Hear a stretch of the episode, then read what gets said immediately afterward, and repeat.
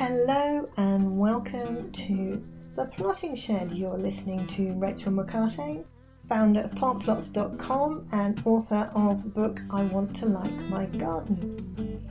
Each week, The Plotting Shed discusses different aspects of garden design, but we focus on things that other books don't really talk about.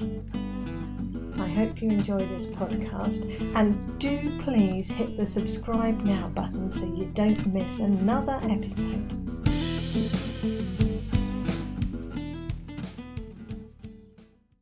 Well, hello. Hello, good morning, and welcome to another edition of The Plotting Shed. And thank you all so much for downloading and joining me and listening to my ramblings wherever you are in the world. I hope it is wonderful where you are and the sun is shining and that the birds are singing. By the way, just a quickie, if you can, and it will be hugely appreciated, hit the subscribe now button if you haven't already done it, and if you have, thank you very much. And also, maybe if you really like what I talk about, then if you go on my website plantplots.com, then you will see there's a little button that you can support the show make a donation. Everything sort of helps to to just keep the keep the wheels well oiled. So anything that you can do would be hugely appreciated and thank you very much if you do. So this week borders. We've talked about over the last couple of weeks formal gardens and informal gardens and how you can structure and and some rules and, and thought processes that you can use to create a garden, which are different than you'll read about in most garden design books, but then probably all of you by now know that I tend to think a little bit differently. And my premise always is, with regard to garden design, is how can somebody learn how to create a garden when they don't know much about plants and they don't really want to be an expert dedicated gardener. And this is where always in magazines and books and everything that we see, all of the imagery and the, the knowledge that's given forth only ever relates to these amazing looking gardens that I'm not going to have one like that because I'm I've got too many other things to do in my life. You know, I, I, I don't have that ability to be completely dedicated to gardening nor can I afford to employ a gardener, and nor can I afford the outlay that creating that type of garden does. And it's one of those things, it really annoys me as well when you see in magazines, oh, here you are, let's create this pot display for the spring and the summer and the autumn and the winter. And it's 30, 40, 50, 60 quid or whatever it is by the time you've done all what they've said. Well, that to me isn't gardening. That's just spending money and creating effort for something that I've got other things I want to be doing. So I've always tried to be that interface between what do the high end garden design experts and all of those type of people say and then translate it and give you a methodology and a route and a and a way that you can then translate that from haute couture high end design imagery and actually apply it in your garden. And that's why I use a lot of analogies, simply because it's an easier way for you to grasp and understand how plants can be used in your garden. And that then turns data into information because information is something you can use to make your garden better.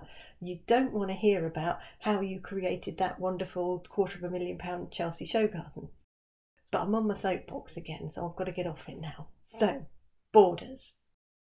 The whole thing is all about how you can make a border look brilliant easily and still be maintained by you and look like you know what you're doing and it and it's not as difficult as you think.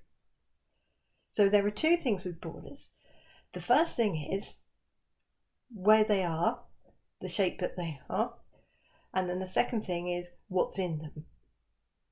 So we'll deal with the shape first. And this is where I am going to do a complete flip reversal as to what normally people do because this is the normal methodology that you have your garden and you've got the lawn and you want to create a new flower bed. So you think, right, we'll go and put a border in there. We'll create a border shape. It might then be we'll have a round border, we'll have a square border, we'll have a long thin one running down the path or alongside the fence. But the point is, you make a border shape. Now, this in my mind is completely wrong because it builds a garden based on shapes that you're imposing in a space rather than creating a garden and then having shapes into which you plant. So the first thing is don't make a border, think about the shapes.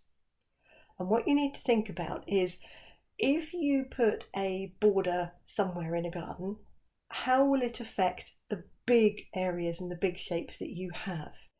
Because those are the most visually dominant ones the lawn, the patio, seating areas, that kind of thing. If you start chipping into those shapes, the big ones, then the big ones begin to look out of shape. And when you look down on the garden from the bedroom window, what you have is an out of shape blob with lots of border shapes that you've imposed on the garden, and you end up with a kind of bitty approach. So, my view is always the other way round, and that you have to make the lawn shapes and the big shapes first, and whatever is left becomes where the borders are. Now, that doesn't mean you can't extend those areas because you can contract the, sh- the main shape. So if you change the angle of the lawn uh, to give yourself more space to, to plant, that's fine. But don't chip into the lawn because you want to make the border a circle because it'll make the lawn look an odd shape. So that's the first thing. The second thing about when you're creating uh, leftover spaces and you think, oh crikey, but that's going to look really weird. I've just got that funny little bit here and that funny little bit there. Well, that's where planting comes in because planting's really good at hiding funny little spaces. It will fill the space that it's got. The second thing about creating a lawn shape rather than a border shape is you have to cut the grass on a weekly basis generally, and you need to think about making that really easy I mean, some people enjoy cutting the grass, I know, um, but it is a bit of a chore. So you need to think about how the mower works and how you sweep round the garden cutting the grass because if you're constantly having to wiggle jiggle the mower into awkward spaces to fit around where the border has been cut, it's a pain in the backside. And I'm all for easy, simple, get the chores done over as quickly as possible so I can enjoy being in the garden you will end up now with a wide shape of a lawn that looks right. From the upstairs window, it just looks like a nice shape. It's pleasing to the eye. And then we have the borders are fitted in around the edge. And now what we need to do is make those awkward shapes or unusual shapes not look like awkward and unusual shapes. And it's how we plant them. Again, this is where a lot of gardeners kind of get it wrong because this is probably what happens. Hop in the car and drive to the garden centre and you walk up and down the aisles picking out plants you like because you know it's a sunny border and so that plant likes the sun and that plant likes the sun and then you come back and you then walk around going well where shall I put that one and if I put that one here does that look not and it's unplanned and you get this pick and mix approach and it might work or your two plants that you bought at the same size, one might stay the same size and the next one might get to be a six foot thug, and you haven't planned it and it goes wrong. So there are ways now that you need to plan how to make your border look really, really cool, and this is it. I talked last week about planting with boxes, which I will just go over again in a minute, but the starting point to planting any border is at looking at how you're going to view it. Is the border next to you on a patio where you're going to be sitting? Or is it a border that you will be walking past because this determines where your starting point is. If you're at a border that you're walking past, your eyesight is anything from about four and a half, five feet above the ground. In some cases, maybe six feet, six and a half feet above the ground. But the point is, you don't walk along staring at your feet. You walk along staring at what's ahead of you.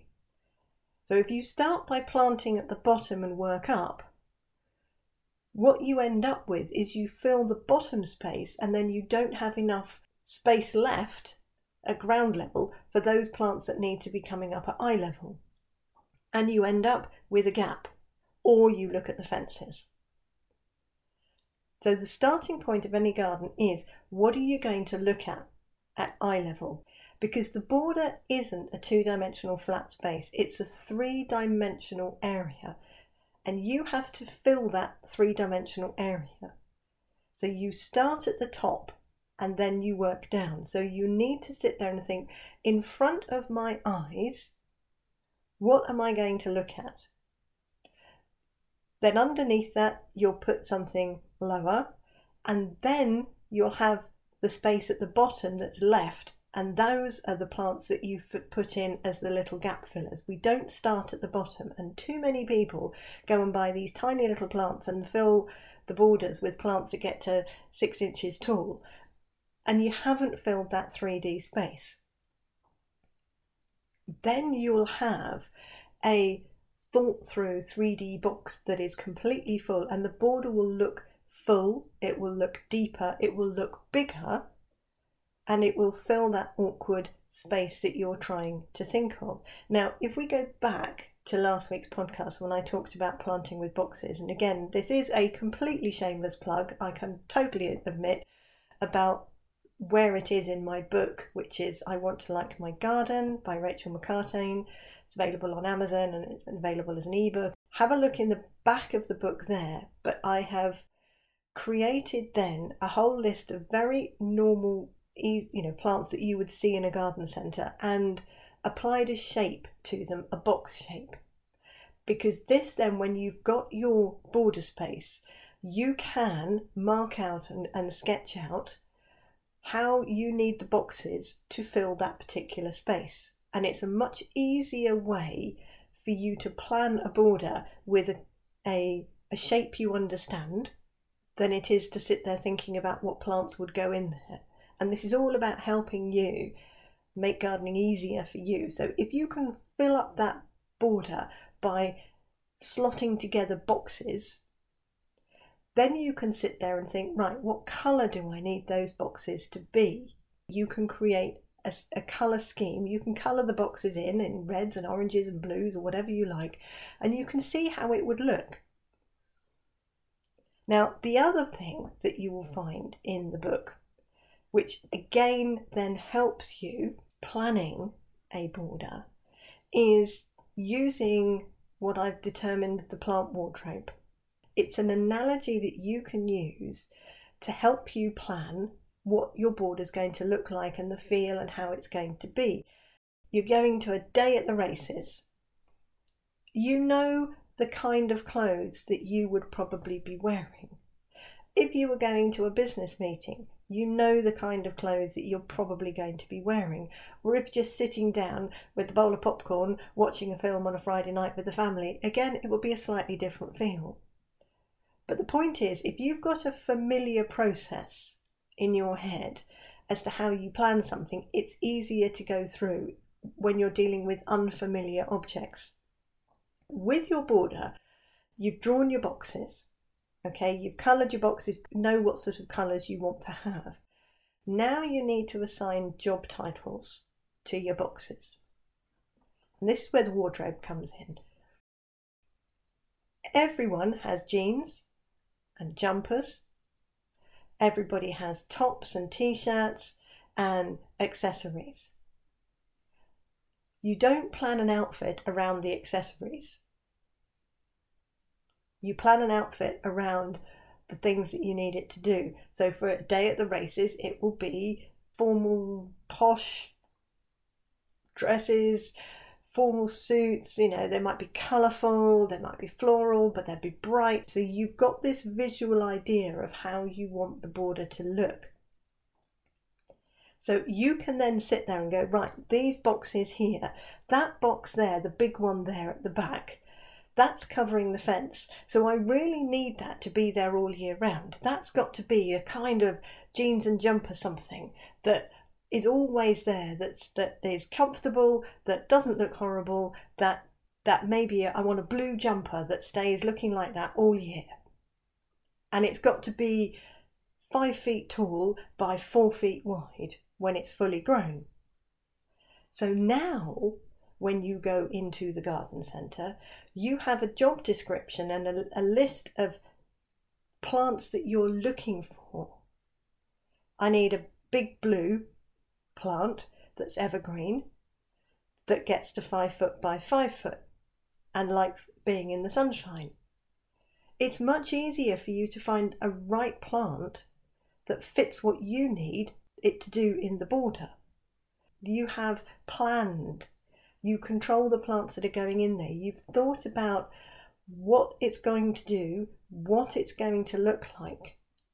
And automatically, because you've done that, then the border that you create will do the job and have the function that you need it to have. Then the last little bit, once you've bought your jeans and jumpers, you've got you know summer tops and we might have tops for the winter, which means that you can have plants that flower at different times of the year. For example, you might want the border to be a bit yellow and blue in the spring.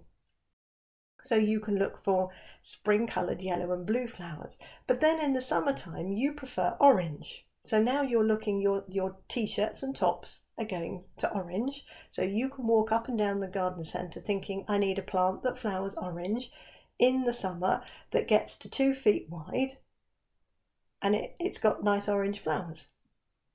Then the last bits and any outfit are always the accessories, aren't they? And these are the things that just add a little wow factor. Now, accessories don't have to be plants. They can be interesting things. They can be your favourite gnome. They can be those steel gazing um, stainless steel balls. They can be interesting objects that you found on your travels. They can be sculptures. They can be beautiful pots. They can be anything you like, but they will add to the border and give it something extra. They have it. Border design made simple. Well, I hope made simple. I hope you follow the analogies and, and I know it's sort of not saying, okay, this is how you plan and create a, a cottage style border or this style border, but what I'm trying to do is give you a methodology that you can apply to any type and any border in the garden to help you get a better planting scheme because you've just thought about it in a slightly different way. Bye for now. Well, thank you for listening. You have been listening to Rachel McCartain of The Plotting Shed. If you've got any questions about this podcast, please email me, rachel at plantplots.com, or you visit the website with loads of different information on garden design and gardening advice, along with planting plans that you can download. You can look at the designs that we've created. So do take a look and please do hit the subscribe now button so you don't miss another episode. You can also donate if you go onto the website plantplots.com. There's a little button there saying you can buy me a coffee. So all donations will be hugely appreciated. Thank you very much. Enjoy your week, enjoy your garden, take care, and stay well.